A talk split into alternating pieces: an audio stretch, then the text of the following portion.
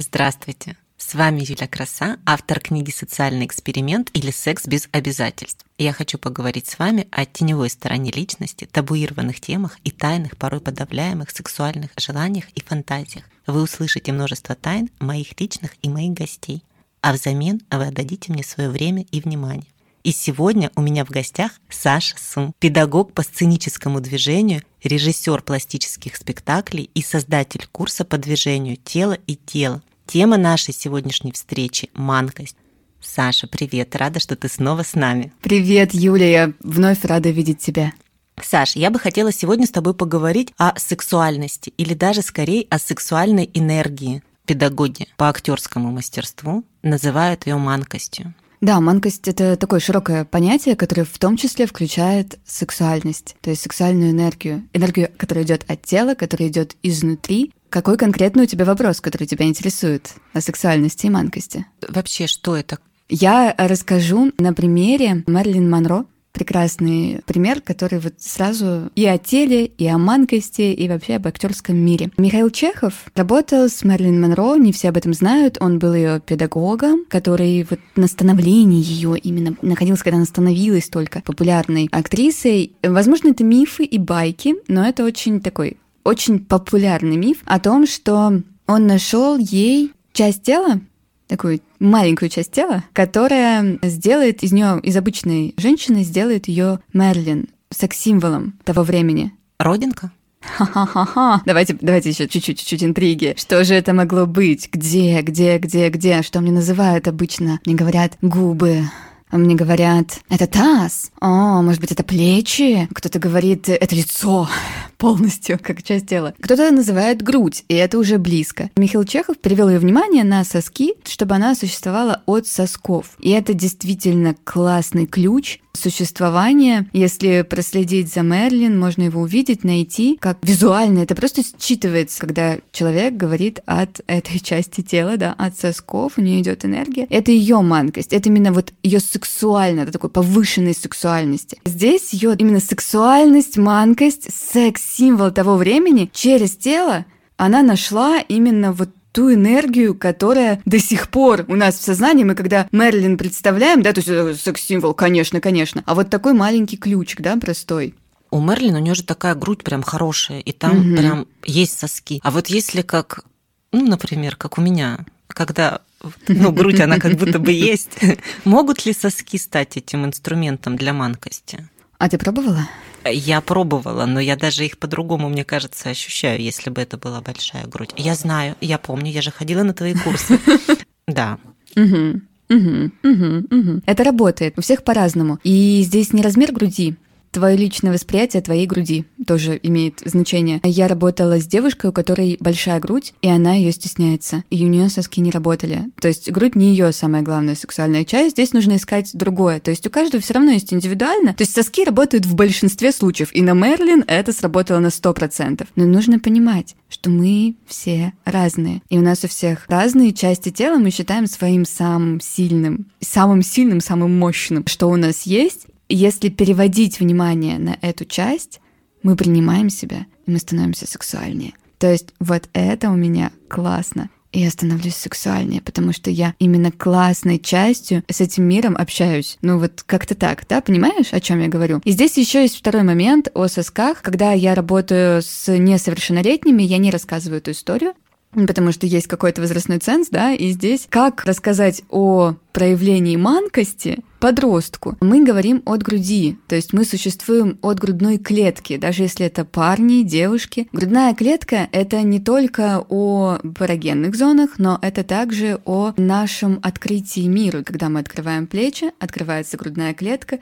и вау, мы становимся сексуальнее, потому что зажатые плечи — это не очень сексуально. Да, то есть вообще зажимы — это не очень сексуально, потому что зажимы — это блоки, это значит, я себя где-то не принимаю, а если я себя не принимаю где-то, то это же, блин, зажим мышц, это значит, что, ну, то есть у нас идет дальше представление о том, а как это будет, когда мы будем близко. Если зажата грудная клетка и плечи, то люди обычно, у них руки менее координированные, они как-то касаются нелепо, неуклюже. И в какой-то момент ты думаешь, блин, ты даже обнимать меня не можешь, ты, то есть не чувствует, не чувствует чувствуют. И это как раз-таки от зажимов. То есть наша сексуальность очень связана с грудной клеткой и то, насколько она свободна. Сексуальность связана только с грудной клеткой? Нет, нет, конечно, это же с тазом. Таз — это источник нашей сексуальности. Тоже если он зажат, да, зажаты там мышцы, то это блокирует очень, там же все рядом, и это связывает. То есть наши все, у нас мышцы все связаны. И если там есть зажим, то у нас блокируются наши ощущения. Но здесь моя область компетенции заканчивается. Я могу рассказать, что это блокирует. А дальше это уже к другим специалистам, которые разбираются, как это именно блокирует и что. У нас мышцы связаны, понимаете, да? То есть если таз зажат, у женщины, то она не сможет почувствовать весь спектр ощущений, удовольствия. И вообще, если она думает, что с ним что-то не так, то здесь у нее будет внимание не на чувствах, а на том, что что-то не так. Это будет врываться в сознание, как бы там она не пыталась быть свободнее и чувствовать и так далее. Если правильно слышу тебя, зажимы грудной клетке легко разблокировать, то есть расправить плечики, раскрыть грудную клетку, угу. и это, соответственно, немножко нам помогает воспринимать мир, и, соответственно, отсюда поднимается сексуальная энергия. Если говорить о зажимах таза, есть ли какие-то упражнения, чтобы снять их? Мне кажется, с тазом сложнее, это же не просто плечи расправить. Я бы так не сказала. Ты так сказала, плечи так легко расправить. Расправить и грудь колесом пустить, да, конечно. Но именно расслабление и снятие зажимов вот что важно. И примерно одинаковый уровень сложности снятия стаза с плечевого пояса. Это индивидуально у каждого человека. И стаза снимается за счет гибкости мягкой, то есть не э, адского шпагата. Да, есть техники работы именно с тазом, то есть мы расслабляем эти мышцы, мы чувствуем, как они работают. С помощью движения, тренинга, с помощью массажа можно расслабиться. То есть это тоже вариант. Но массаж обычно расслабляет на время, смотря какой специалист. А вот тренинг — это мы уже с регулярность, да, мы регулярно работаем с нашим телом, и у нас расслабляется таз, он становится все мягче и мягче, наши зажимы снимаются, кровоток улучшается. Вот так это работает. Ну, то есть, когда девушки тянутся на шпагат, это не только о красивых каких-то позах, это еще и о зажимах, то есть расслабляются мышцы. Для того, чтобы возрастить в себе эту сексуальную энергию, нужно быть расслабленным. Нужно, да, нужно не иметь зажимы, но это не значит быть совсем на расслабоне. Это тоже определенный язык тела, который может быть не манким. Это именно чувствовать свое тело в тонусе, но при этом, когда мышцы не перенапрягаются, я затрачиваю энергии мышц ровно столько, сколько требует обстоятельства. Понятная мысль, нет? расслаблены, чтобы мы не растекались. Мы собраны, но не зажаты. Да, да, да, да, вот. да. А как вообще можно развивать в себе манкость, ну, если это возможно? Работа со своим телом. Это слышать свое тело, когда мы общаемся с другими людьми. Ну вот сегодня можно попробовать ощутить грудную клетку, пойти и пообщаться с миром при помощи грудной клетки. Это такое размытое, ну а почувствуйте ее, как вы ее ощущаете, и пройдитесь по улице, и как у вас будет взаимодействие с другими людьми строиться. То есть, а как, как меняется ощущение? А попробуйте смотреть на мир через лоб, да, то есть через нашу мозговую активность, да, наш кок, что делать дальше. Попробуйте от лба говорить с людьми. Жалко мне меня сейчас не видно. И посмотрите, как вас воспринимают люди. И вот здесь как раз-таки вы почувствуете, какое отличие есть, и как вот такое маленькое упражнение ходить через грудную клетку развивает нашу манкость. Даже через это. Ну, конечно же, регулярный тренинг. Я буду повторять это постоянно. Регулярность, регулярность, она развивает. Можно заходить с разных сторон, с разных направлений к этому вопросу подходим. Многие актеры, они сексуально привлекательны, они такие манки. Как актер развивает эту свою манкость?